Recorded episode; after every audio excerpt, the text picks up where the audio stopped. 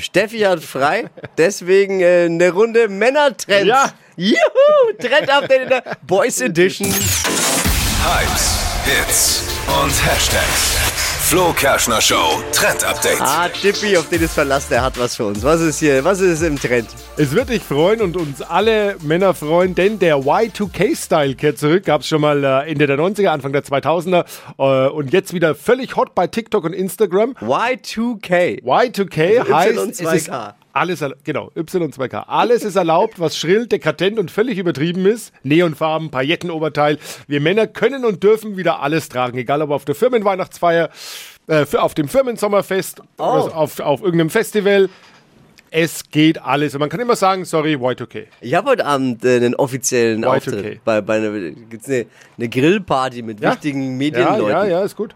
Siehst du, Denn- kannst du ein neonfarbenes Muskelshirt anziehen, wenn einer was sagt, sagst du, hey, pass mal Ja, auf. aber da steht auf der einen TikTok. steht Dresscode Business Casual steht drauf. Also, na, dann ist Y2K vielleicht.